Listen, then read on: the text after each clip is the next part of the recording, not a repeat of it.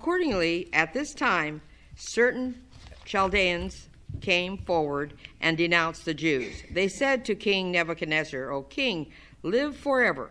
You, O king, have made a decree that everyone who hears the sound of the horn, pipe, lyre, trigon, harp, drum, and entire musical ensemble shall fall down and worship the golden statue.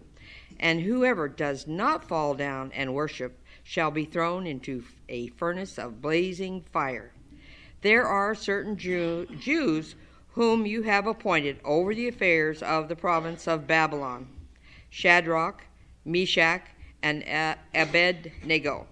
These pay no heed to you, O king. They do not serve your gods, and they do not worship the golden statue that you have set up. Then Nebuchadnezzar, in furious rage, commanded that Shadrach, Meshach, and Abednego be brought in. So they brought those men before the king. Nebuchadnezzar said to them, Is it true, O Shadrach, Meshach, and Abednego, that you do not serve my gods and you do not worship the golden statue that I've set up? Now, if you are ready, when you hear the sound of the horn, pipe, lyre, trigon, harp, drum, and entire musical ensemble, to fall down and worship the statue that I have made, well and good. But if you do not worship, you shall immediately be thrown into a furnace of blazing fire. And who is the God that will deliver you out of my hands? Shadrach and Meshach and Abednego answered the king, O Nebuchadnezzar, we have no need to present a defense to you in this matter. If our God, whom we serve, is able to deliver us from the furnace of blazing fire and out of your hand, O king, let him deliver us. But if not, be it known to you, O king, that we will not serve your gods we will not worship the golden statue that you have set up. Then Nebuchadnezzar was so filled with rage against Shadrach, Meshach, and Abednego that his face was distorted. He ordered the furnace to be heated up seven times more than is customary, and ordered some of the strongest guards in his armies to bind Shadrach, Meshach, and Abednego and to throw them into the furnace of blazing fire. So the men were bound, still wearing their tunics, their trousers, their hats, and their other garments, and they were thrown into the furnace of blazing fire. Because the king's command was urgent and the furnace was so overheated, the raging flames killed the men who lifted Shadrach, Meshach, and Abednego but the three men, Shadrach, Meshach, and Abednego, fell down, bound, into the furnace of blazing fire. Then Nebuchadnezzar was astonished and rose up quickly. He said to his counselors, Was it not three men that we threw bound into the fire? They answered the king, True, O king. He replied, But I see four men, unbound, walking in the middle of the fire, and they're not hurt. And the fourth has the appearance of God, of a God. Nebuchadnezzar then approached the door of the furnace of the blazing fire and said, Shadrach, Meshach, and Abednego, servants of the Most High God, come out, come here. So Shadrach, Meshach, and Abednego came out of the fire, and the satraps, the prefects, the governors, and the king's counselors gathered together and saw that the fire had not any power over the bodies of those men the hair of their heads was not singed, their tunics were not harmed, and not even the smell of fire came from them. Nebuchadnezzar said, Blessed be the God of Shadrach, Meshach, and Abednego, who has sent his angel and delivered his servants who trusted in him. They disobeyed the king's command and yielded up their bodies rather than serve and worship any god except their own God. Therefore, I make a decree any people, nation, or language that utters blasphemy against the God of Shadrach, Meshach, and Abednego shall be torn from limb from limb, and their houses laid in ruins. For there is no other God who is able to deliver in this way. Then the king promoted Shadrach, Meshach, and Abednego in the province of Babylon. The word of the Lord. Thanks, Thanks be to God. Let us pray. Holy Spirit, make our hearts restless until they rest in you. Amen. Brothers and sisters, grace to you and peace from God our Father and the Lord Jesus Christ. Amen. Well, our reading today takes, lo- takes place not long after our reading from last week. If you recall, last week we heard of Jeremiah's letter that he wrote to those Judahites, or Jews as they had come to be known, who had been carried off as exiles into Babylon. And while Jeremiah's letter contained some good news for those exiles, it contained bad news for the Jews who were still in Jerusalem, for it said that Babylon would not be soon defeated, and that those Jews in Jerusalem would not be spared from exile. Well, it's during this exile, which did come to pass shortly after Jeremiah wrote that letter, that our story today takes place.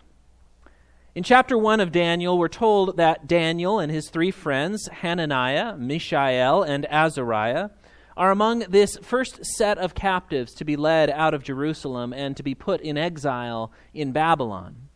And rather than ignoring this first wave of exiles, many of whom were educated nobility, and letting them form their own refugee community, King Nebuchadnezzar decides to take advantage of them, of the talent and the education present in this group, and he conscripts many of their young men to serve him in his government, after being properly trained, of course.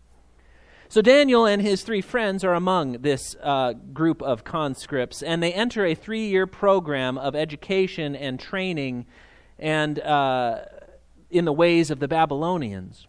Part of this program, of course, is the taking away of their Hebrew names and the giving them proper Babylonian names. Daniel is uh, renamed uh, Belteshazzar. Hananiah is renamed Shadrach. Mishael is renamed Meshach. And Azariah is renamed Abednego. And it is these three friends of Daniel, Shadrach, Meshach, and Abednego, who in our reading today stand defiantly before the king when he orders that everyone must bow down before this statue he has made. Now, defiance here is a dangerous choice, as we saw in the reading, for this king has already conquered their people, taken them from their homeland, and separated them from their families, all so they might serve in his royal court. However, if you pay attention to it, this reading is actually pretty funny as well. I don't know if you noticed during Sue, and Sue, you did a wonderful job reading it's not so much dry history as it is political satire. It's not so much uh, a Ken Burns documentary as it is Saturday Night Live. The portrayal of Nebuchadnezzar, for example, he's this tyrannical buffoon, unable to see the absurdity of his actions, forcing his official to gather from all across this vast Babylonian empire for the dedica- dedication of this statue that he set up. And he's a man so driven by his emotion that when these three Jews defy his order, he becomes so angry that he orders the furnace heated up to the point where some of his strongest guards die from the heat when they go to throw these men in. And even his conversion at the end is drawn in sort of these ridiculous terms. No longer is he a raging lunatic, threatening death to anyone who dishonors his statue. No, now he's a raging lunatic, threatening death to anyone who dishonors the God of Shadrach, Meshach, and Abednego. He may have missed the point. And then there's this repetition of these long lists throughout the chapter, which highlight the absurdity of it all, so that we won't soon forget that all the peoples, nations, and languages, all the satraps, the prefects, the governors, the counselors, the treasurers, the justices, the magistrates, the officials of the provinces, when they hear the sound of the horn, the pipe, the lyre, the trigon, the harp, the drum, and the entire musical ensemble are to bow down before the golden statue. Which golden statue? The one that King Nebuchadnezzar had set up. Say that three times fast.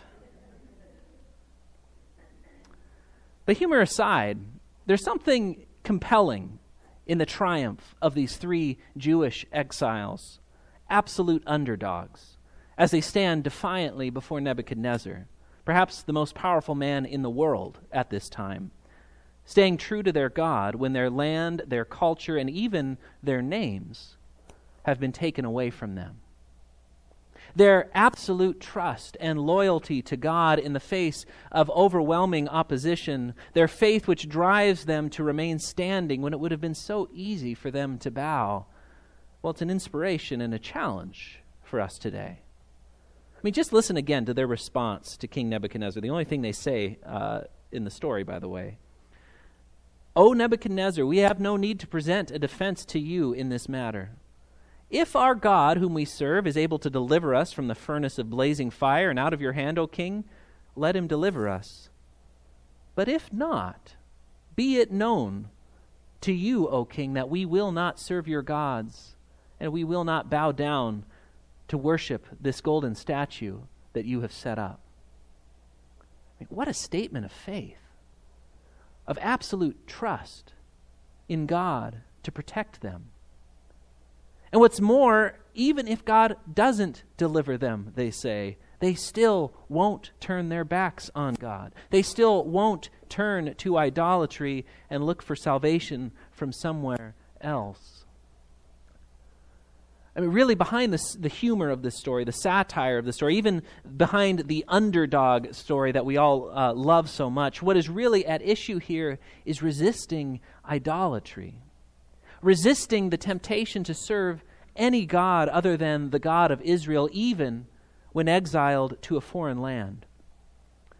Last week, I compared our status as Christians to those Jewish exiles, for we too live here as foreigners. We too are only secondarily citizens of the world and its nations, and we too live according to a word and a logic that is alien to the workings of the world. And like Shadrach, Meshach, and Abednego, or perhaps I should call them Hananiah, Mishael, and Azariah, we too are faced with the temptations to worship idols, to seek salvation and protection from someone other than our Creator.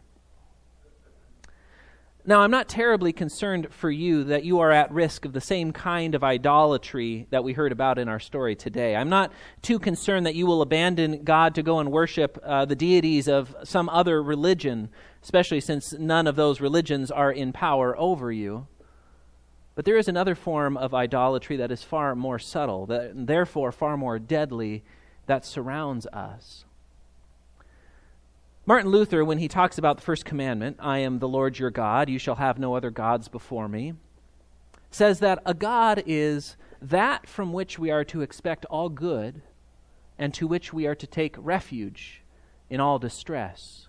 Or, in other words, whatever or whoever you turn to in times of trouble, whatever or whoever you look to for the good things in your life, whatever or whoever you put your trust in, that is your God. And if you find that your God is not the God in Jesus Christ, then your God is what we call an idol. So let me ask you a question then. Who or what is your God? In whom or in what do you trust? When times get difficult, where do you turn? Or when you imagine that good future for yourself, from where do you imagine it coming? Or to ask it another way, who or what do you fear? For your fear tells you something about where you think the power lies. These are not easy questions. They get to the very core of who we are. But once you start looking around, once you start looking for them, these idols, well, they pop out just about everywhere you look. At first, there's the most common idol, wealth, that which Jesus calls mammon, what we might today call the market or the economy. How many of us, when we imagine that good future, do we imagine it as coming from our ability to accrue wealth, to make good investments? As coming from a healthy and properly managed economy or a, prop, or a healthy and properly managed retirement account, which allows us to earn money and to increase it. I bet more of us than would like to admit it. Or, as I po- pointed out last week, there's a particular temptation for us uh, as Americans to make an idol of our nation, looking to it for our well being, or using a person's citizenship as a measure of worthiness. Or what about ourselves, our abilities, our competence? In many ways, our age is defined by the idolization of the individual, therefore, the idolization of ourselves. as we are constantly told to look where? Deep within to find meaning and truth and strength. To follow our desires and our wants, no matter the consequences, to put our personal happiness above all other considerations. Of course, that's not an exhaustive list. There are many, many other idols. Uh, quote that is attributed to John Calvin is that the human heart is an idol factory, making idols everywhere it turns. In a superficial way, I'm envious of the three faithful Jews in our story because the choice they face is simple, even if difficult. Bowing down is clearly idolatry. It's a, a, simple distinction to make. But for us, idolatry is so ingrained in our way of life that we hardly notice it. And when we do think about it, it's almost impossible to draw the line. Am I treating my career as an idol? Or am I just trying to be faithful in my vocation? Am I putting my trust in my wealth, or am I just trying to steward it faithfully? Am I standing up for this or that cause because it's the right thing to do, or simply because I like the idea of being brave? Often those questions have no clear answers. So let me give you a promise instead a promise that comes straight from the Ten Commandments. In fact, I've already read it. God says, I am the Lord your God. You shall have no other gods before me. I don't know if you've noticed this before, but that word shall has a double meaning. On the one hand, it's a command. Uh, you shall not do this. Sort of like when we tell our children, you will eat your dinner, right? This is a command. It's understood that way. But on the other hand, it's also a promise. Both in Hebrew and in English, that word shall indicates or can indicate something that will happen. You shall be free from idols. You will be free from idols. For you see, the first commandment is not just a command for you to keep, it is a decision that God has made about you. God has decided to be your God. And that means that you will have no other gods. God has decided to be your Savior, and part of that saving is the death of your idols. It's not complete now. And so long as we're in this world, idols will still tempt us. But one day, they will be no more. And you will trust in your Creator wholly and completely. One day you will be totally free of all of those forces that seek to master you. For your life and your trust will be in Jesus Christ alone, and His life and His love will be yours forever. Amen.